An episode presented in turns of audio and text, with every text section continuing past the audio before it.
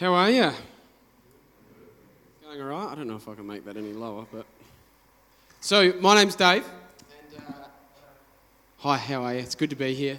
Uh, I am uh, a pastor of a church called Hills Baptist Church, and I uh, help lead a ministry called Ignite Ministries, um, which we are just passionate about seeing people come to faith. We're passionate about seeing disciples um, growing and challenged and stirred up. And I think that video says it so best. The gospel is supposed to be transformational. So, for th- some of you who don't know what transformational means, it means when you meet Jesus, your life should be different. And your life should be continually being made different over and over and over again as you're transformed more and more into His likeness. And this is what I'm passionate about uh, in our world today. And so I wanted to, I wanted to bring a word um, tonight and thanks for having me, by the way. It's great to be here. It's fantastic to come and be able to share with you guys.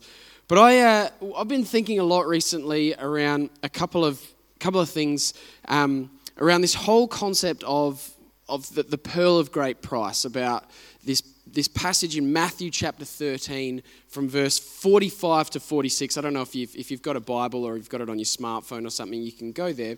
Um, but in Matthew chapter 13, verse 45 and 46, Jesus says something interesting. He says, well, we'll start from verse 44. He says, The kingdom of heaven is like treasure hidden in a field. And when a man found it, he hid it again, and then in his joy went and sold all he had and bought that field.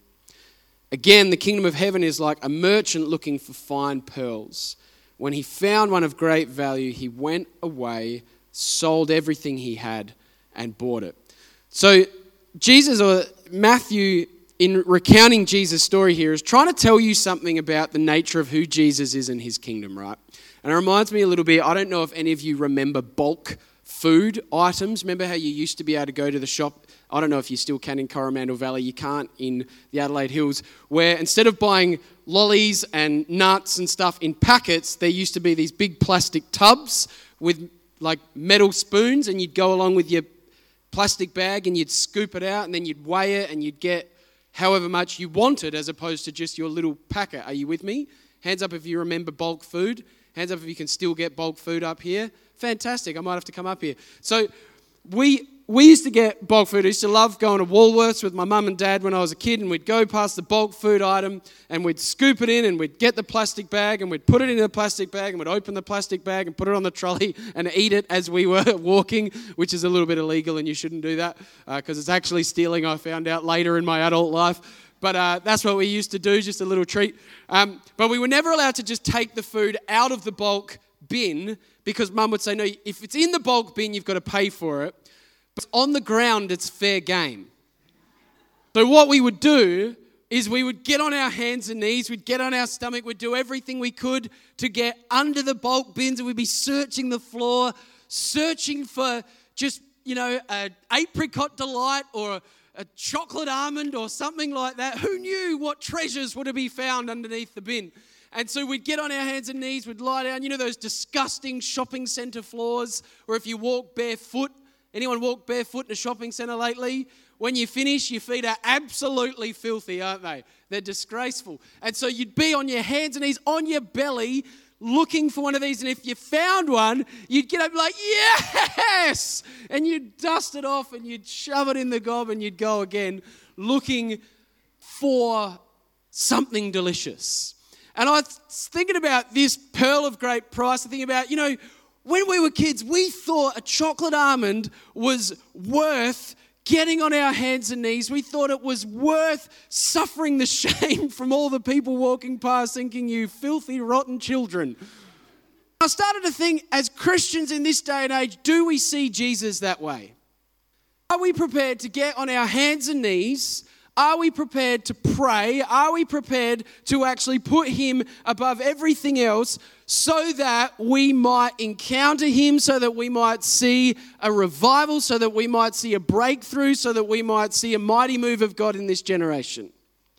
Or are we very dignified and polite? Do we just walk past Jesus and give Him the nod? G'day, Jesus, it's Sunday again and carry on walking on, doing whatever we do in life as we normally do. where's the desperation? Are you with me? Because the thing, here's the thing if Jesus is the pearl of great price, if Jesus, if the answer to that question is he worth it, if he is worth it, if he is greater than anything else in this world, and as Christians, if you're a Christian in this place, that's what we proclaim, that's what we were just singing about, and is he not worthy of our everything? Yet what we do in the West is we just give him our crumbs. We just say, oh, maybe, maybe not. I think we've become a yes unless generation. What I mean by that? I mean, we've forgotten what following is. When Jesus came and he called his disciples, you know what he said to them? They were working, they were busy, they were making a living, they had stuff on just like we have stuff on. And he came to them and he said, Come, follow me. But in our culture, in our context, for you people, the way that we see following is we see it as a click on a screen. We think that following is, yep, following you. We think because we like some posts. We think because we share some videos.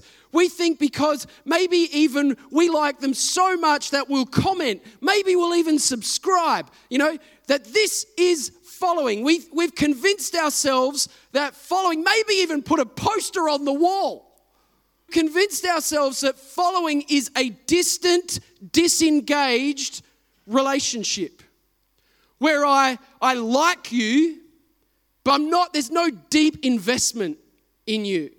That's not following, friends. Jesus called the disciples, he wasn't calling them to that. That is called being a fan. That is called being at a distance. That is called being in the grandstand. And we do that with Jesus. We're cheering him on. Yeah, great. Yeah. But that's not what Jesus called us to. Jesus called us to follow. And first century Palestine, when you followed, what that actually meant was you would leave everything for the sake of the one you were following. To be a disciple meant that as, as the rabbi walked, the, literally the dust from his feet would flick up and land on yours. There was, a, there was almost a pride in the fact that I was so close to my rabbi. I was so close to the one who I was following that I would be with them through thick and thin. It was a deep, invested, genuine relationship. Guess what? That will cost us. Awful quiet in this church right now. That will cost us. It's the nature of following. It will cost you something. We don't want cost because our culture says that comfort is king. Our culture says that the chief end of humanity, that everything we should strive for is to be comfortable. You're worth it.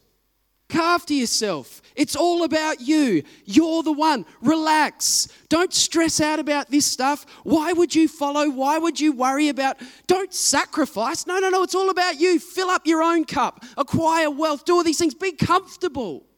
That's what our culture is telling us is what we should strive for. But let me ask you a question Is our culture content? Is our culture genuinely joyful? Does our culture have peace? Answer is no, at an alarming rate. All the data supports it. If you look at anxiety, you look at depression, you look at loneliness, you look at youth suicide, you look at all these statistics, every single one of them are rising significantly the more that we stress that we should seek comfort. So it seems interesting that as we reject commitment and we chase after comfort, that actually what we're finding is not joy and not peace and not happiness, but what we're finding is brokenness. Could it be that just maybe life, joy, peace, all of these things are actually found instead of chasing after comfort in actually committing to the cause of Christ? Could it be? Could it be that this idea of following and not just being a fan is what genuinely leads to life? I think so. And this is what Jesus is calling his people to. He's calling us. He says, Come, follow me. He's inviting us into this powerful, incredible depth of relationship. He's saying, Don't just click, follow. Don't just say, Yeah, I like you. Don't just be a fan. Don't allow the culture to creep in. Because it's easy to sit there on Sunday and raise your hand and be like, yeah, Jesus, woo! I love you, man. You're great. I even shared that guy's sermon. That's how much I like you. And when you said that thing about that person that time, ah, oh, right in the feels. When you healed that blind guy, wow, that was awesome. I love that. That was so incredible. And you know, that you're just so great, Jesus. And then Jesus says, All right, I want you to come and follow me. I want you to go and talk to that guy on that corner who looks homeless, and I want you to go and buy him lunch. And you say, Yeah, nah. Oh, yeah, I've, I've got a tummy ache. Um, yeah, I'm just feeling a bit off. Like, I love you, Jesus, but I'm busy, you know, I've got an assignment to do and full right now, Jesus. Like, you didn't play soccer back then, but I do, and you don't really understand the commitment that I have to soccer. So I, I don't think that, you, you know, you're asking me to pray, you're asking me to read, but I've got like work and I've got this teacher breathing down my neck and I've got stuff that's going on. You probably wouldn't get it, but so I'm with you, but I just can't really commit that time. That is our culture. That's Western Christianity. That's not what Jesus has invited us into. Jesus has actually invited us into this beautiful depth of relationship where we genuinely follow. You have 168 hours in a week. 168. How many of those hours are given to actually listen to the King? And how many of those hours are given towards our own comfort? Imagine what this world would look like if Christians chose commitment over comfort. Imagine what this world would look like if Christians actually got excited about the pearl of great price. Imagine if we caught a revelation of who Jesus actually is, not just some guy who my parents sing about on Sunday and who's a bit removed, but we actually had a revelation of the love of God that is in Christ Jesus, that He is who He said He is. He is real. He did come for me. He does love me. He did buy me at a price. He has sent His Spirit to empower me, and He desperately wants to transform this world and show them how His love is available for them. He desperately wants to bring peace. Imagine the world if Christians caught a glimpse of the pearl. Would it not be different? Imagine if we chased after Christ. What if we picked up our cross? What if we recognized that, yeah, this is going to cost me, but oh my gosh, that pearl, that pearl is worth it. He is so worth it. He's worth so much more than anything else. Do you know what? Minecraft, if you're playing that or whatever games you're playing, gee, they're great fun, but are they really going to save your life? Jesus loves you. And he came for you and he's calling you and he's saying, Come, follow me. Can you give me 10 minutes a day? Pray, to read, to seek first my kingdom and its righteousness. Can you actually put the television off for five minutes and just sit with your family and talk about your day and talk about where God is in the day? Can we choose commitment over comfort? Because I think if we do, we will see revival in this land, ladies and gentlemen.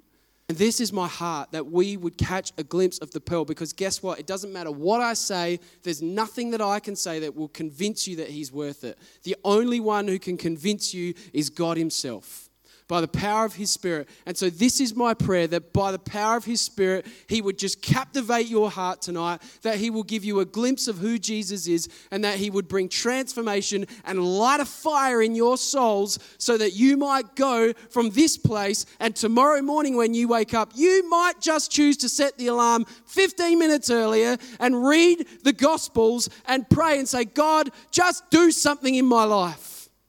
That is my heart. That is my prayer, not just for this church, but for every church, that our churches would be the place of revival, that we would be a place that people walk into and go, wow. Instead of walking in, I heard just this morning someone made a comment about dead churches, and I said, that's, it doesn't even make sense.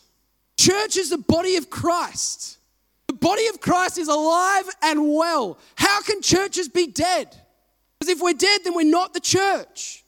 The church should be full of faith and full of fire, empowered by the Holy Spirit, bringing transformation to the world. Getting cranky. but I'm not cranky, I'm just passionate. Uh, let's not be a yes unless culture, amen? Let's not be a yes unless culture. So here's my question. My question to you is this What's more valuable? Jesus more valuable? Or is everything else that the world offers more valuable? Genuinely. It's more valuable. And my task in the next 10 minutes, 15 minutes, is I want to show you one tiny facet of the pearl, one tiny scratch of the surface of why I think he's worth it, why I think he's more valuable. Can we do that? And the, the answer is found in the book of Colossians. Can you go to Colossians with me in the first chapter? And we're going to go to the 13th verse. Colossians 1, verse 13. And it says this in talking about Jesus, he says, For he has rescued, someone say rescue. Someone say rescue.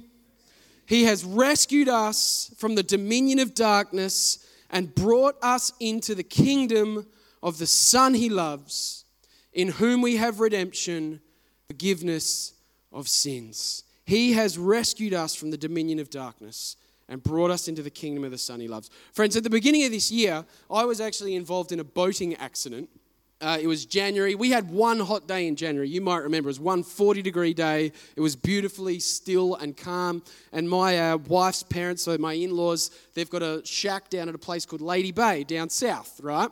And so we were down south, and uh, we there's me and there's three brother-in-laws, and so we bought this little boat, a little bit bigger than a tinny, um, but it's a rubbish old thing. And uh, we bought a boat. We thought it'd be great to take it fishing and stuff like that. So, this beautiful hot day, and I went out with my brother in law and my two boys. So, my five year old and my eight year old, Benji and Bailey. And we drove down to Wirrina, down where the ramp is, and it was absolutely packed.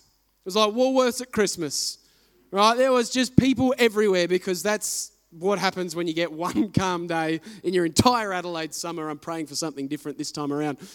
Anyway, so we, we reverse the uh, we reverse the boat down. Where I'm sorting the boat, put the boys in the boat. I put their life jackets on, and I'm pushing it back. And this other guy, because it was two at a time, because that's how busy it was, he reverses his boat, and his boat was a heck of a lot nicer than our boat. I'll tell you that right now. So his boat comes in, our boat's here, my brother in law comes back, and I'm like, should I just spin the boat around so we can just drive forward and go straight out? And he goes, no, no, no, no, she'll be right. We'll just put it in reverse and out we'll go, turn around and then go. I went, okay, okay. And we had the canopy on. I said, oh, should I just take the canopy off? Because it's a bit annoying. He goes, ah, no, no, no, she'll be right. It's hot. We'll just leave it up there. I went, all right, no worries. So we hop in the boat. He puts it in reverse. And instead of the boat going into reverse, it just goes, and he thought, oh, that's not a good sound. He went to tap it back into neutral, but instead of going into neutral, it just leapt into gear, and this boat just took off right into the boat that was directly in front of us. So we have a boat, we've got our boat, we've got a pontoon all the way down there. And so my brother in law's driving and trying not to ram straight into the back of this boat. He turns to try and avoid it to drive up the pontoon, but in driving up the pontoon, the boat kind of kicks up and just went back, and because the motor was just like that, and we ended up doing a full backflip. And so, as we're flipping, it was one of those moments where you have a thousand years worth of thoughts in like one second. My whole life's flashing before my eyes. I'm thinking, uh oh, this is bad. It's going to be one of those tragedies. Channel 9's going to be here filming this horrible thing. Like, all this is going through my head.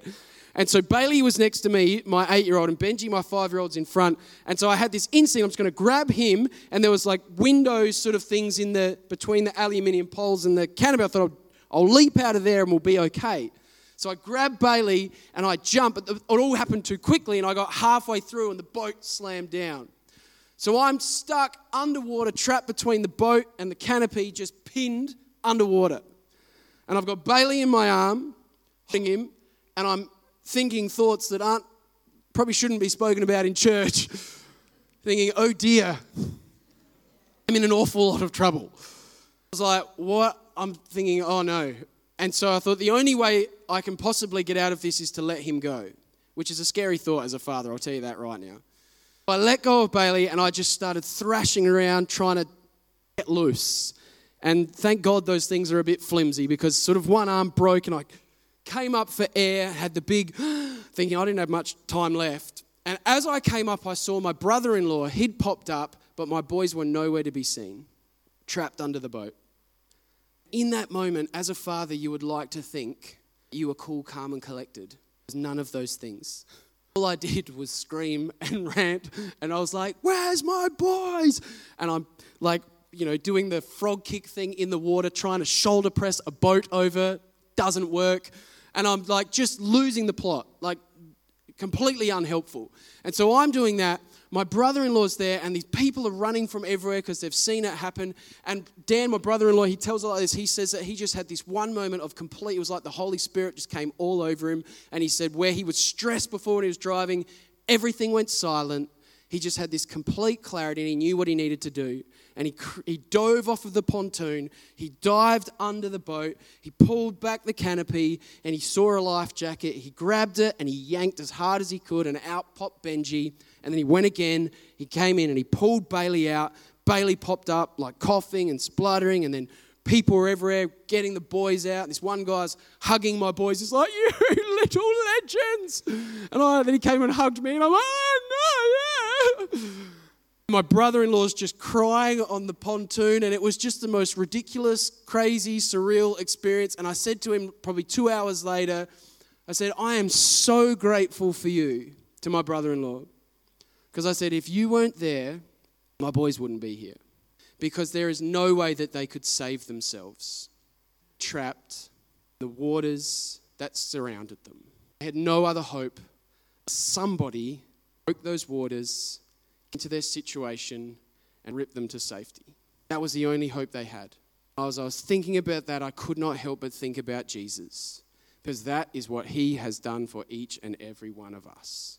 He is the one who broke the waters of brokenness and decay. He crashed in, he arrived in our situation, and he grabbed us, and it says that he rescued us from the dominion of darkness into the kingdom of the Son that he loves guess what?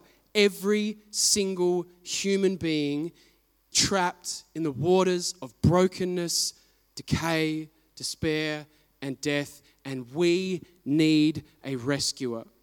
And the only one who can rescue is Jesus. He is the only one who can do it. That is why he is worth it. Can I teach for a a tiny bit and show you why he's the only one. Because people say, oh, why is he the only one? Let me tell you why he's the only one. If you go to Genesis chapter 1, 2, and 3, you'll see the story of humanity. You see the story of creation. You see the story where God made human beings. And what we find is that in that story, that Eve and Adam, because he believed a lie too, they believe a lie of the enemy and they take a piece of fruit. The whole point of that is not the fruit. The point of that is disobedience, that they disobeyed God. They, they, they sinned against God. Now, in chapter 2, when God creates humanity, it says that He breathed into them the breath of life. So, when God breathes, when God moves, dead things come to life. Amen? When God moves, dead things come to life. He breathed that, that breath of life, and humanity came to life. He then says to Adam, He says, If you eat of that fruit, you will surely die. And so they eat of the fruit. Now, they don't die physically, but what has happened in that moment is a seed of death. They had the eternal spirit of life in them. And in the moment that they chose to disobey God, they chose to step into sin, they were implanted with a seed of death. So, what was this beautiful communion and fellowship and eternal spirit with God now has this seed of death that's in humanity, right? It's in humanity. And we see the fruit of that for the next 13 odd chapters, the next 12, 13 chapters in Genesis, where humanity does what? It just plummets and plummets and plummets to all this filth and rot, right? And then Genesis 15 happens. Who likes Genesis 15? Anybody? I like Genesis 15. Genesis 15 is a really interesting pa- a passage of scripture, right? It's a passage where we meet a guy called Abram. Everyone say Abram. Now, Abram soon becomes Abraham as we know him, right? And what happens in Genesis 15 is God comes to Abraham, Everyone say Abraham, And when he comes to him, he makes a covenant. A covenant is a promise. And he says, I'm going to bless you. I'm going to bless you. I'm going to bless you. I'm going to bless you, right? And this is the promise that he makes. And then he does something weird in the way that he fulfills that promise. If you've got your Bibles, go to uh, verse 9, chapter 15, verse 9. The Lord said to him, Bring me a heifer, a goat, and a ram, each three years old, along with a dove and a young pigeon. And Abram brought all these things to him, cut them in two, arranged the halves on opposite sides of each other. The birds, however, he did not cut in half. Then the birds of prey came down on their carcasses, but Abram drove them away. Listen to this.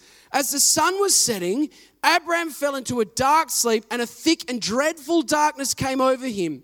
Then the Lord said to him, Know for certain that for 400 years your descendants will be strangers in a country. And he goes on and on and on.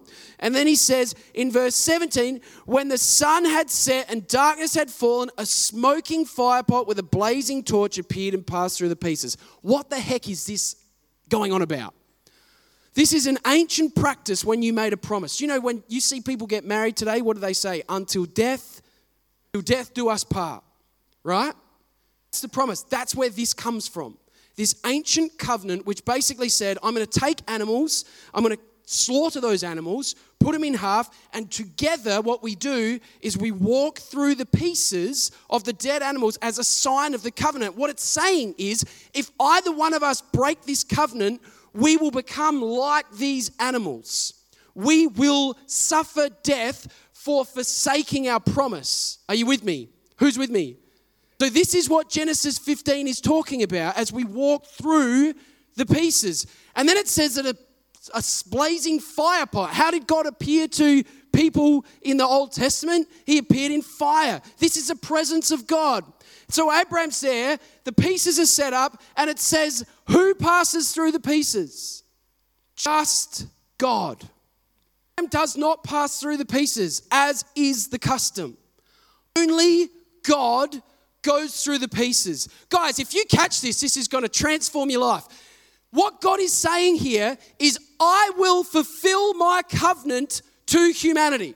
I will fulfill the promise to be a blessing to all humanity through Abraham. I will fulfill that. Guess what? You're human beings. You're going to make mistakes. You're going to stuff up. So I'm going to bear the price of the covenant. And he walks through on his own behalf, saying that I will even suffer unto death to ensure that I fulfill my promise. This is the gospel.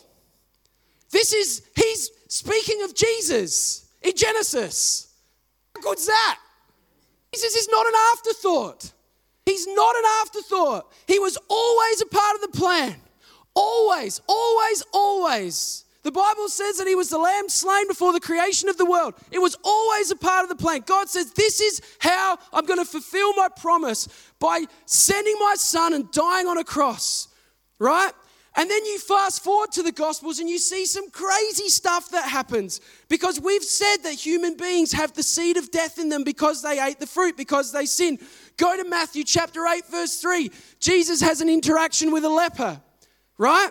Now, when you have an interaction with a leper, a leper is someone whose skin's all anky and gross and it's this disease. And if, if Joshy had leprosy and I touched him, what would happen? Get it? Because that's the way this seed of death works. That's the way humanity works. He who is infected will pass that onto the one who is clean, right? So no one touched a leper. I'm not saying you're a leper, but no one touched a leper. They were, they were scared, not because they were mean, because it meant that I could catch that disease, right? No one touched the leper because you would become unclean. Guess what Jesus does? The Bible tells us in Matthew 8 3 that he touches the leper. But guess what happens? Guess what happens? Does Jesus get infected? No The leper gets clean. The leper gets clean. This is not just a cool story, friends. This is phenomenal. This is this goes against everything that humanity is about. The seed of death, which causes death. Jesus rocks up. Matthew's trying to show us something by putting this in here. He's saying, hey, hey, hey, there's something different about this guy. This is the Genesis 15 that you're waiting for. This is the one who breathes life because what's in Jesus gets passed on to the one that's infected, not the other way around. It's supposed to be the dead one causes death to him, but it's the other way around. Jesus, what's in Jesus is passed to the one that's infected. Amen. And then you see it again. You see it with the woman with the issue of blood. She's got blood. She's unclean. She touches Jesus. But what happens? Jesus doesn't get unclean, she gets healed. She gets healed because what's in Jesus is transferred to what's in her. Then he touches, there's a, there's a boy who's dead in a city called Nain. You'll find it in Luke 7. And so this boy is dead, and Jesus goes up. You did not touch a corpse in that culture. It made you unclean. What does Jesus do? Yeah. And he touches it. Instead of the dead infecting and transferring to the living, because Jesus is the seed of life, He is the one who can rescue and redeem and restore. He is the only one who can bring life. When He touches the dead boy, instead of Him getting unclean, the dead boy raises up. It's not just a cool story. It's not just a cool miracle. This is Matthew and Luke and the gospel writers trying to get us to see that Jesus is the fulfillment of the Genesis 15 promise. He is the only one who can rescue and redeem. He is God. And therefore, friends, He is worth it. He is the pearl of great price. He is worth you giving 15 minutes a day to pray and read and ask Him for His counsel and guidance and wisdom over your life. It is worth standing up against the stuff of this world where your friends or whoever is chasing after the meaningless, monotonous rubbish that was already proved just leads to death and destruction and despair and saying, No, no, no, I'm not going down that road because there is a God who breathes life and I'm chasing after him. He's worthy of it all. He is worthy. He is worthy. He is worthy. And he's looking for a generation who wouldn't just be a fan, but would be a follower. I ask us this morning are we following? Is he worth it? You better believe he's worth it. Paul and Peter and John and Philip and Nathaniel and we could go on and on and on throughout all of human history. What did they say in response to this question? They said, Yes, he is worth it. And if someone from this generation would rise up and say the same thing, I believe with all my heart that we would see revival. I'm going to invite Noah, you can come up and I'm going to close. But as I close, I want to give you one more reason. So the first thing is he's worth it because he's God. The second thing that I just want you to see very quickly in this passage is that he's worth it because he thinks you're worth it. He's worth it because he said, You're worth it. The Bible says that he came to that which was his own, but his own did not receive him. Jesus came, he gave up the glory of heaven and became incarnate. He took on human flesh and he died as if he was a sinner. He died on a cross. He suffered extraordinarily so that we would know his affection and his love and his heart for us. And the more that I talk, particularly to younger people, the more I need you to know that you are worth his love.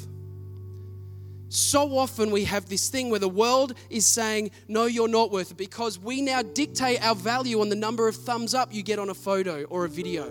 We dictate our value on the number of people who have clicked following on your profile. That has nothing to do with your value and your worth. Your value and your worth is determined by the fact that before time even began, God ordained that He Himself would come for you, that He would bear flesh, that he would die on a cross so that you would know you are worth it.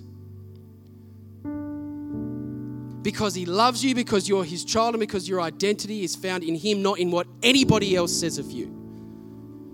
And I wish with all my heart and all my soul that I had the power within myself to make that take root in your spirit and germinate into something. But only God can do it. And that is my prayer right now that by His Spirit, He has taken that word and it is bearing seed in your soul. Facebook, Instagram, Snapchat, Netflix, whatever you want to insert in there is not coming for you. None of those things will ever fill your cup. Ever. Only Jesus. He's the only one who will crash the waters of brokenness and despair. He is the only one who entered human history. He is the only one with the power and the might and the authority to rescue you from that which engulfs you. And because of that, He's worthy of it all. He's worthy of it all. He is worthy of it all. So I'm going to invite everyone to close their eyes. I could preach on this for the next three hours, but you don't have time for that. And as we close our eyes, I just want to offer an opportunity right now. If there's someone in this room who's at a place where you are like, do you know what? I want to give this God my life. I want to give this Jesus. I want to just surrender it to Him. Yes, I see the pearl. Yes, I see the pearl. I see him for who he is, and he's worthy. And I want to surrender my life, and I will say, Yes, Lord, I am yours. If that's you, I want you to pop your hand up, and I'm going to pray for you. I'm not going to ask you to stand up and do a dance or anything like that. I'm just going to pray for you, and we're going to believe for wonderful things to be happening in your life. So if that's you, three, two, one, pop your hand up where you are. Thank you. Praise God. Praise God. Anyone else?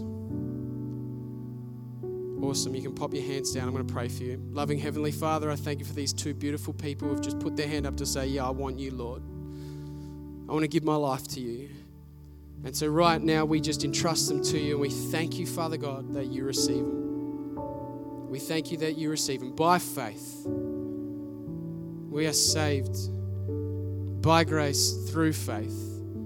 It's an act of grace. And so we just surrender them to you. We praise you, Lord that you have come to rescue and redeem. Amen. And I just want to pray one more thing over this room. And it's more it's more a sign today because sometimes a physical response actually there's something about just saying, you know what? Yeah, I'm going to physically do it because we are we're physical and spiritual and emotional and when we make a physical response it has spiritual implications. When we make spiritual responses we should have physical implications. And so what I'm going to invite us to do in this room as the band comes forward and we take a moment to worship is if you're at a place where you've been doing your Christian life but it's time to just say yeah. Something has to change. I haven't been seeking Him first, but I want to seek Him first. I want to seek Him first. I want to put Him before all other things. If that's you, I'm going to invite you to stand where you are and we're going to sing together and do it. You can stand